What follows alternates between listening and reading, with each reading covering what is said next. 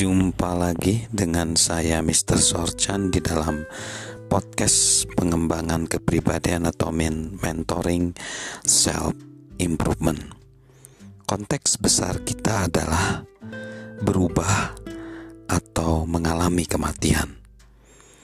Tentunya kita memilih opsi untuk tetap hidup dan menghadapi perubahan itu. Nah, pada saat ini juga kita sedang mempelajari bagaimana perubahan itu menuntut harga yang harus dibayar.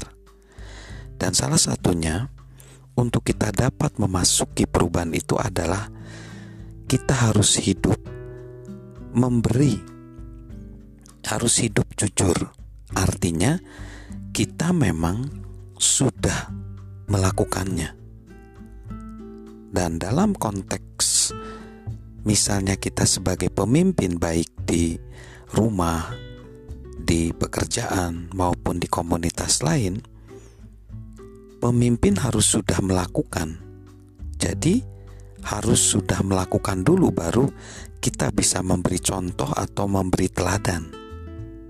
Jadi, karena kehidupan ini adalah seperti mendaki gunung, mendaki bukit, maka kita harus terlebih dahulu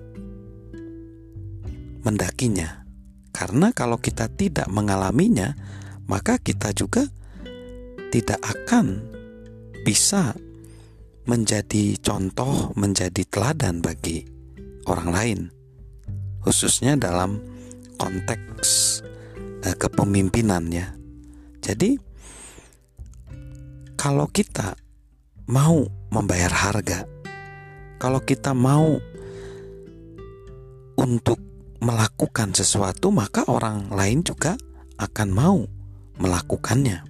Karena begini, proses pendakian itu adalah proses yang sulit, yang tidak mudah dan banyak orang tidak mau melakukannya. Banyak orang hanya sekedar wacana saja tetapi tidak bertindak. Dan juga kita harus terlebih dahulu mempercayai diri kita sendiri lebih banyak menerima kepercayaan daripada orang lain. Jadi, kita harus mempercayai diri kita terlebih dahulu. Lebih banyak menerima kepercayaan tentang diri kita dari orang lain. Jadi, orang-orang yang sukses itu adalah orang-orang yang mampu diberi kepercayaan orang lain. Tapi sebelum kita diberi kepercayaan orang lain, kita harus mampu mempercayai diri kita sendiri. Kepercayaan diri harus diutamakan. Ya, jadi perhatikan pengalaman dari pembicara dan penulis Bob Be membagikan kisah luar biasa tentang kekuatan kepercayaan diri. Seorang pengacara membela klien yang didakwa atas pembunuhan. Terlepas dari fakta bahwa jasad korban tidak pernah ditemukan, bukti-bukti tidak langsung sangat banyak dan semua orang di ruang sidang termasuk dewan juri tahu bahwa terdakwa memang bersalah. Pengacara yang pintar memutuskan untuk mengambil resiko apa pun. Ketika ia menyampaikan argumen penutup di hadapan dewan juri, ia menunjuk ke pintu ruang sidang dan berkata, "Dewan juri yang terhormat, tepat dalam 60 detik lagi, jasad korban dalam kasus pembunuhan ini, pria yang kalian yakini sudah mati akan berjalan memasuki ruang sidang ini." Tepat melalui pintu ini, mari kita hitung mulai dari sekarang. Tatapan dewan juri langsung terarah ke pintu itu. Waktu berjalan, satu detik, dua detik, tiga detik, sepuluh detik, dua puluh detik, empat puluh lima detik, lima puluh lima detik, lima enam, lima tujuh, lima delapan, lima sembilan detik, dan akhirnya satu menit. Dan tepat satu menit, Anda tentu tahu siapa yang berjalan masuk melalui pintu itu tidak seorang pun, apalagi korban pembunuhan itu.